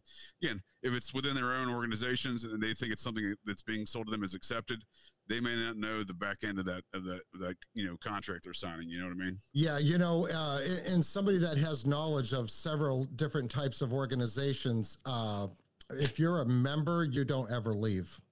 Uh, not not unless you're not unless you're what we well like what they used to do in the military when you were drummed out of the military, or if you're kicked out of a biker gang. That's never a pretty thing. Uh, I can and- imagine and- not. Yeah, I can and if not. you're uh, and if you're in any uh, type of organized crime, uh, once you became a full fledged made member, that's for life. You do not leave. That is punishable by death. Yeah, now, I am not saying that is what's going on here, but uh, in the time we have left, uh, I would, and I know we're going to have to get together and talk deeper about this because, I mean, we're gone almost two hours and we're just scratching the surface. Yeah, right? just yeah, the, yeah. just the Yeah. interesting points on it. But in the time left, I would like to get into a little bit of the rumors of how this the murder house was a drug den, how this is a drug infested area, and I don't know a lot about it, but I did hear a little bit about the mom and stepmom of two of the female victims being up on extensive drug charges leading up to the like years prior to this during and actually missed a court date a week after this happened for either some type of arraignment or a sentencing or something like mm-hmm. that on drug and drug paraphernalia charges. So Somebody in the you- chat do already brought that up. on that. What's that, MY? Somebody in the chat already brought that out. That Xana's mom Okay. or something. Yeah, something with drug Yep. charges. Nick spot on. It was yeah, the victim's Anna Kernodle's mom. She uh, she was actually on. She she actually was skipping out on two arraignment hearings at the time of the murders. One just prior to it, and then one back in August. The one in August out of Nez Perce County, Washington, which is just to the northwest of Moscow, Idaho, north of Pullman, which is Whitman County, which sits immediately to the west. Um, but she yeah she skipped charges on an arraignment hearing out of Nez Perce for methamphetamine trafficking and heroin possession. And that was in August of 2022. So yeah, there's the victims' families. Not all of them, not the Goncalves, but the other ones. They all have drugs surrounding their their families, their parents, and what and whatnot. Right. Um, Right, the hou- but but they were under arrest though. And if they were and if they were part of a bigger organization, what is always the fear of the higher ups? Somebody's going to talk, so maybe we should send a little message there you go. to maybe get them to like think less about cooperating. Yeah, well, that, that's I, I know it's go. a far it's a far a fringe theory, I mean, is it? but it makes sense. But it makes sense. Is it because you have a history of these sororities and fraternities on both these campuses setting record high levels of drug trafficking within their organizations in recent years? You have the parents clearly of victims clearly surrounded by not all of them, but again, some couple of the victims' parents clearly with the drug problems. Again, drug trafficking problems. Right? Xana Kernodle's mom was not under arrest and skipping out on arraignments and going on the lam. She was out, she had warrants out for arrest. She had warrants out for arrest, talking to, and she's on interviews skyping into News Nation. Mhm. I mean, it's preposterous. One, well, one wanted- was doing an interview because I think she lived in her car and she had like her guitar in the back seat. Yeah, that yeah, that's the exact interview. So she's got warrants out for arrest in that interview, right? She's actively dodging law enforcement by giving this interview to News Nation, and one of those charges she's dodging is methamphetamine trafficking. So you bring up a good point, Ron. She's obviously involved in a higher organization uh, effort of of drug activity in that region, and it, it could be an issue of you did you did us wrong. We're gonna you're gonna take care of your kid, and then maybe the other victims are just victims of circumstances of being present at that home, and maybe that home has some loose connections or somewhat more stronger connections to this larger drugs trafficking network. Because again, students, parents of students, cab drivers, local townies, they've all reported that's a long term known drug distribution home. And again, these girls moved in in June of last year, except for Madison Mogen, who moved in in June the, the previous year. However, these the reports are this is 10, 20 year long term drug distribution point. Everyone goes and buys drugs. And if you look at the actual police reports and see where the drug activity is in the Moscow PD police reports, it's littered all around in a, in a very close circle to, to that home because obviously the police are busting some people that come out of that area with drugs, but not busting others because they're not shutting down the drug activity. They're just citing some people for drug act, drug Mhm. possession. Yeah, wh- They got to make the money, right? They know the drug. which- They know where the drug house is. They got to make the money. They got to put in. Let Which- that let that money keep flowing. which also goes back to are the local PD not saying they are, I'm not accusing anybody of anything, but is the local PD on the take? Is the local PD getting paid off? Is is this why the investigation took so long? Is this why there was a however many four or five hour uh, period between the the murders allegedly happened and the time that they were reported, right? So do we know that? Do, do we know that there's a if there's a three letter organization that's involved, like the DEA, for example? I know that in my state, there's an ongoing thing where the DEA was actually involved in uh, the losing of 80 80,000 doses of fentanyl or Yes. something like crazy stuff like that. We all know that that is a very high probability. We don't want to believe that because we want to believe that our law enforcement is there to enforce the law and to stop this the drug trafficking. However, take the silver or take the lead. In a lot of a lot of cases, you got co- cops don't get paid that much money. Civil servants don't get paid that much money. Uh, they know that the drug trafficking is going to happen, whether they fight it or not. They can fight it all day long, but it's going to continue. So Well, I mean, maybe, so maybe, so maybe they points. I just mean, maybe they just go in and say, you know what, we'll take a little bit of money. We won't bust that house. We'll let them do their thing, but we'll pinch a guy here, pinch a girl there, just to make it look like we're doing our job. I mean, you make some reasonable points. I mean, to your point, though, I mean, it's not. I don't think it's irrational to think that law enforcement is capable of being corrupted. I mean, just just look at the FBI. I mean, Uh, well, I mean, we know for a fact in the big cities that's how it works. So I would say I, people say that all the time. I would say I live in a small town area. I mean, I would say small, and I'm very familiar with small town politics and law enforcement. I would say small town politics and law enforcement are no different. Things operate on small scales and different. They operate on big scales. It's the same activity. The, this is the we're just speaking volume at this point. Yeah. Yep. So, but yeah, to, so it's funny you say about all this drug task force, the DEA, et cetera. I'll make, I got some, I got some feedback for you on that, Ron. So the there is a local drug task force set up between the states of Idaho and Washington. It's it's operated by a board of trustees. The board of trustees are the people conducting this investigation. It's the county prosecutors. It's the chief of police, right? The same people that are that are incriminating Kohberger, you know, right now and under you know the most dubious evidence and possible. And we didn't even really get into the full scale yet. If we, we still do, it's fine. We don't um, the the full scale, full blown uh, preposterous nature of this evidence of the DNA evidence on this alleged knife sheath, right? We haven't even really touched on that, but so they're they're just but what we have touched on the case of even getting the Kohberger, the case of tracking Kohberger. It's all it's all silliness, right? It's there's just so many gaping holes in their whole their whole little you know they, they've again they've tailored certain details to put it on Kohberger, but you even point to the dates in their public actions to see what those dates were when they made that pivot, right? So again, their whole case is pretty preposterous, and again, the rest of the details that they've produced make it even more preposterous, right?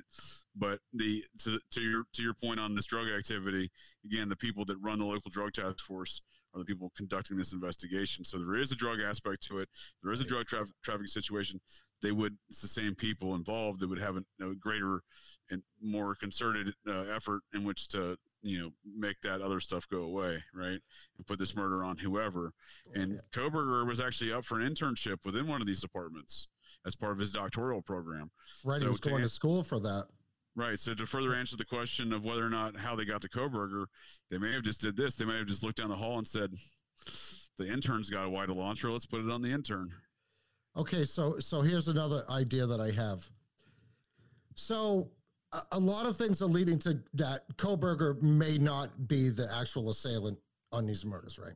Well, I mean, the, he may be the actual assailant, but they've produced no evidence to substantiate that claim. I mean, no evidence. So His okay, DNA so knife sheath stuff is is just nobody. Again, they don't even agree on it in their own documents, right? So when they try to go for a search warrant of his apartment, the Whitman County prosecutor says, "Pay no attention to the DNA evidence on this knife sheath," issuing us the search warrant. right? Yeah. The the police department from Pullman says we need this search warrant for his apartment to find a knife in a sheath. Why are you looking for a sheath if you've already got the sheath? You already have it. Right. Yeah. Right. And then again, the the actual the investigatory nature and and and uh, the uh, the possession of the knife sheath. They they don't. There's nothing in there that says when they brought the knife sheath in evidence. The affidavit is not clear on who picked it up, when it was picked up, or when it was entered into evidence. All the officers on scene at the house, they all have conflicting statements on when the knife sheath was there and who saw the knife sheath.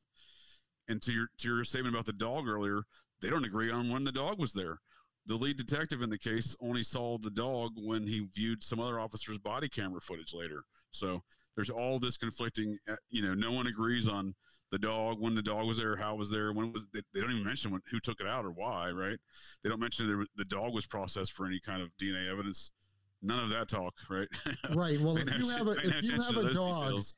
if you have a dog, and I don't care what kind of dog it is, it's going to want to protect its owner. It's going to freak Absolutely. out. It's going to bark when somebody knocks, sneaks into the door. When a dog senses somebody different in the house, unless unless this dog was so used to lots of different people coming and going, hence the drug house possibility, right? A dog is a dog is going to try to protect its owner if somebody's showing aggression against their owner, right? for sure. But but let's look at this. Whether or not Kohberger is the actual assailant, or if he's just one piece of the puzzle, which he very well could be, right? We're gonna we're and he just barely was indicted, like you say, back uh, like a couple weeks ago, right? If, right. Which if this goes to trial and it gets dragged out in the legal system, which we know it's going to, in the end, ultimately, if he comes hung jury, he's acquitted, whatever, he does not get convicted of this crime. Now, so much time has passed that the trail's gone cold. They're never going to find out who killed these kids. oh, I'll, I'll do even better, Ron. They've been trying to tear down the house since December seventh. Yeah, I heard they announced, I the heard day that. they They- announced the Elantra to the public, saying eight days after, the, according to their own documents, they already had identified Kohberger and his Elantra. When then they told the public, "We're looking for this Elantra. We need your help." Right? Yeah. Again, they already had. They already knew, according to their own documents, they already knew Kohberger and his Elantra by that point for eight days, nine days. and they're gonna and they're gonna demolish this house. Yeah. So the same day on December seventh, they're saying, "We need your help with identifying this guy with a guy, a guy they already know." They also announced, by the way, we're cleaning out the house and we're going to tear it down. Yeah, again, that's an active crime scene, right? What it's an active crime scene until somebody is convicted. Right. Not active crime scene until somebody is arrested. So Because Chief Fry literally drove the U-Haul over there himself and started emptying the house himself. And there's video, there's videos of this. yeah, that is so inappropriate. You do So- not that this is an active crime scene until somebody is convicted. But what else do we see that they destroy before anybody looks into it? There's a particular school up in Connecticut that they demolished. I was about to say JFK's limousine that was destroyed, and demolished by Monday. We could give you multiple examples, right? Yeah. But the whole story yeah, is so the first thing the extremely Kohbergers- interesting. Oh, absolutely. Yeah. So to the point of the destruction of the home, the Kohberger's defense counsel's first action was to put in a motion to stop the destruction of this home. hmm So he And doesn't where, have and where does legitimate that defense. where does that wild. stand right now? Is that being held up? Well, they've no, they've tried to destroy it numerous times since then, but yeah, right now it's still in existence. Yeah. It's What- still- One thing I do want to bring up, and then we'll wrap it up here. Just I, I think another like another just a very weird situation where, to me, it doesn't make any sense. Is like even the whole situation with the person upstairs in the house. Um, you know, they had their you know according to them, they didn't suspect anything really weird going on because it was known as a party house. You'd hear noises, you'd hear screams, you'd hear you know. You, there was sounds normal. hard, It sounds like murder. Yeah, but all right. Yeah, I, so then I could say, all right, well, you know, whatever. They're saying that you know normally it's noisy, so it's not unusual to hear stuff going on throughout the whole night. But then Right. you admit to cracking opening your door three times and looking down the hallway. Exactly. That is not usual sound that makes you open up your door three times anymore. That is Or at least you go and unusual sound that made you check your hallway two or three times. And you'd go look. What is going on? Absolutely. Yeah. So that again, makes I no sense to me, don't honestly. Not go back murder. and hide in your freaking room. right? Yeah. and wait till eleven o'clock to call the cops. Yeah, a- and not get killed. Okay, that's an interesting one too. That, that's a good point because she allegedly yelled out to, for them to quiet down, so the you'd figure the assailant would realize there was somebody else in that room, right? Which again, No The- victims is the best victim. I mean, no witnesses are the best witnesses. right now her, that that eyewitness now that eyewitness report, which was allegedly not an eyewitness report initially, but was later shifted to an eyewitness report from the surviving roommate that we're, we're, we're referring to right now. If you were to plot that out into the actual physical house, you know, if you were to put that look at the actual layout of that home, if Kohberger is coming down those stairs and making eye contact with this person, the door the door sits kind of just right at the edge of the stairs. So she's looking out the crack of the door, seeing Kohberger. He's making a U-turn through the kitchen and out that back sliding glass door. None of it makes any sense because if she's looking out of the crack of her door, she's seeing down this other hallway where one of the victims is laying dead in the in the hallway, allegedly Mhm. right? So she's not seeing that, and we're talking a space of like five feet. This is a very tight, tightly confined space. This is not a huge house, and that No, small This is- place. Yeah. yeah, this is there's a living room in that second floor, but this is an entryway to the stairs and into the kitchen, and then into the laundry room, and then this hallway. They all kind of meet at this one little point, and that girl's looking out her the crack of her door, allegedly, right?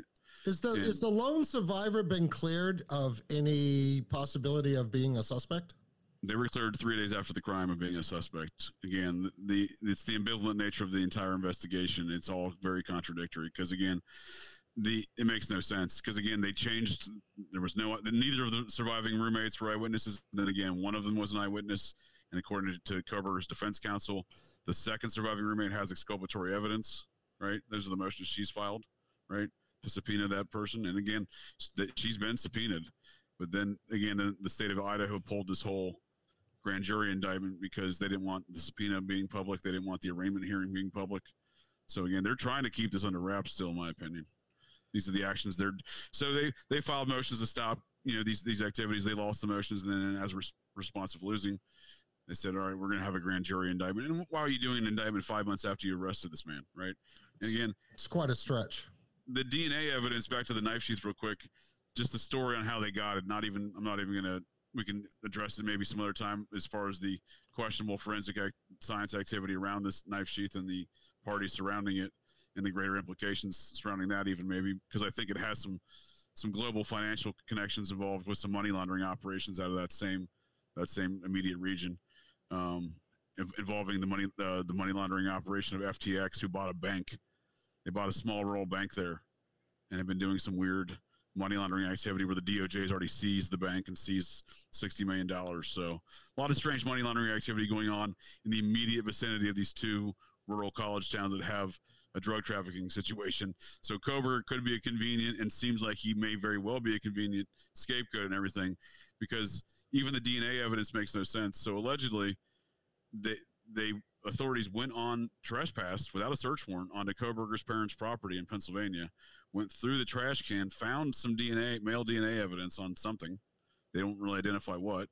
Sent that evidence in, identified it was allegedly Co- and ended up being Kohberger's dad's DNA. Then they ran that through some genealogy uh, DNA databases, which again is possible, but the way they're trying to sell it and the way they, they went about it is not only unlawful without a search warrant, as I said, going onto his parents' property.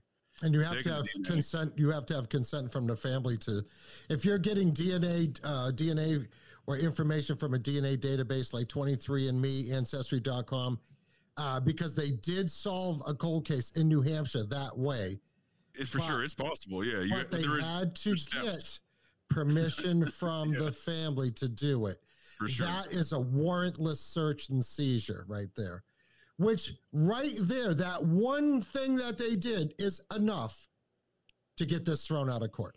And again, Exactly. see, like this is even another another thing. If they had to go and try to get DNA to see if it matched, I mean, again, I know you brought up the father, but still, like, I would just assume that, like, again, like you still don't have a reason to have chosen Kohberger because you didn't Exactly. have the D. It's not like the DNA popped up and said it was him. You're going and trying to get his to see if it making it fit. matches what you have. And making it fit. Yeah. Exactly. Yeah, because because they didn't have DNA evidence against Kohberger uh, prior to him being arrested that I know of. No, no. In Yeah, fact, yeah. there's so many questions surrounding the, even if there was a sheath at the scene, let alone whether or not it contained any DNA evidence at all, that makes you question again: Does the sheath even exist? And, and you put that in, in the same in the same thought process of no search warrant to even get this DNA evidence to test against the sheath. It suddenly provides a um, uh, well, somewhat of a more murkier side picture, but one that's obviously not legitimate, one that's obviously not an actual investigation. Well, that One of the, them, one the of them you picked Kohberger, and then you decided it's this guy because again, how do you get to Kohberger? You're you're currently without a search warrant trespassing on his parents' property, but why? Right, and the Ka-Bar has never been recovered. If it was a The Ka-Bar has never been recovered, Yeah. right? Yeah. Yeah, very interesting. Like, dude, we could go for hours and hours Yeah, on this. Yeah, I think we'll just wrap it up here. I think this is a good Well, way to end it. If I can, yeah, I, I, I appreciate the conversation, fellas. It's good, good, good conversation. I enjoyed it. And thanks for having me back, Nick, to have a have this conversation on the Idaho Four. Because again, it's an international case as far as captivating the minds of folks international, and it it defies so many things. Like uh, just one more to to bring a, another comparison to OJ real quick to close this out. They never found the knife in the OJ and the OJ uh, the murders the murders of Nicole Brown Simpson and Ron Goldman. Right. Knife was never found. Yeah. So we've got two cases with no murder weapons.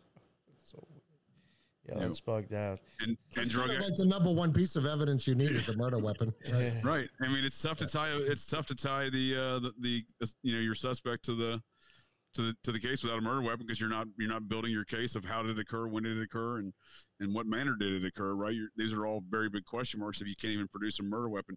You can say they got stabbed. You can say they stabbed this way, but you know without the murder weapon, it's you know it's not really as is a substantial of an argument. Now there are there obviously has been homicides obviously that have been convicted on su- such circumstantial evidence and su- circumstantial argument. Hell, they convicted a guy around here. They didn't even find the victim's body, and they convicted the guy. So Mhm. that that, that does happen. Yeah. Uh, next time we get together, I'll uh, remind me of that, and I'll tell you a cool story. Uh, We'll- on we'll something do. similar to that. Uh, JJ, thank you for joining the NY Oh, yeah. Patriot and the Wicked Planet on this very, very interesting subject. Uh, Yeah. The, the No, Idaho, the Idaho Ron. Four. Yeah, for sure. We're going to be getting together real Gotta do that soon, and. I just and I just want to end here with my thing is like to be continued, For sure. For sure. and I'll let and I'll let NY close it out. Thank you both. Thank you. Uh, yeah, that was a great talk. We definitely, I think all three of us, we need to do like a part two to this eventually. Maybe For sure, for sure. Yeah. Because I think this will be Yeah, an of course. ongoing. uh, Just, I think there'll be more shit to just be like, really, really. I I don't think this is it. You know, there's definitely more to this storyline. Yeah, it's. Well, I mean, this it's, it's certainly going to get interesting. Yeah, Yeah, this it's story get- continues anyways because it's still ongoing. Yes, yes. Yeah. Now, real quick, Ron, somebody's asking in the chat, do you have a YouTube channel or no? I have a YouTube channel, you but, there's like- nothing on it. Yeah, we have not gone visual yet. Okay. But if you want to listen to the Wicked Planet, obviously it's just audio, but it's everywhere you can find New York Patriot. I think except for maybe Spreaker. Uh, Uh, yeah, yeah, you can find the Wicked Planet. Just come and give us a follow. Check out a few episodes. Uh, let us know what you think. yes, and Yeah, there I found you on Spotify. That's where I, I downloaded the. Yeah, most of my most of my listeners are on Spot. It's it's almost a toss up between Spotify and Apple, and I'm on iHeartRadio, Amazon Music, Audible.com. Nice. Yeah. Yeah, you can go on Audible and listen to me while you're listening to your uh, your uh, audio Bible at the same I time. I think I might have put my RSS feed up in that too, act- actually. Unaudible. Yeah, Yeah, hit, me, hit me up and I'll hit me up and I'll and I'll clue you in if if you're not. Yeah, I don't think I am, so I'll, I'll definitely check that out. All Yeah. Uh, yeah, so their uh, their links for both of their stuff it's already in the bottom. Uh, again, uh, thank you guys. I had a great chat. You know, that was just an awesome Yeah, talk for on sure. this a weird, weird, weird situation. And thank you for uh, thank you all the uh, people in the chat too. There was a there was a lot of conversation going on and a lot of comments and a lot of people Awesome. into it. So Nice. that is what's up. Thank you very much for jumping in on the live and uh, you know putting in some of your comments and some of your uh, facts from the case in there as well. That's what's up. And uh, until the next one, everybody be well. Later.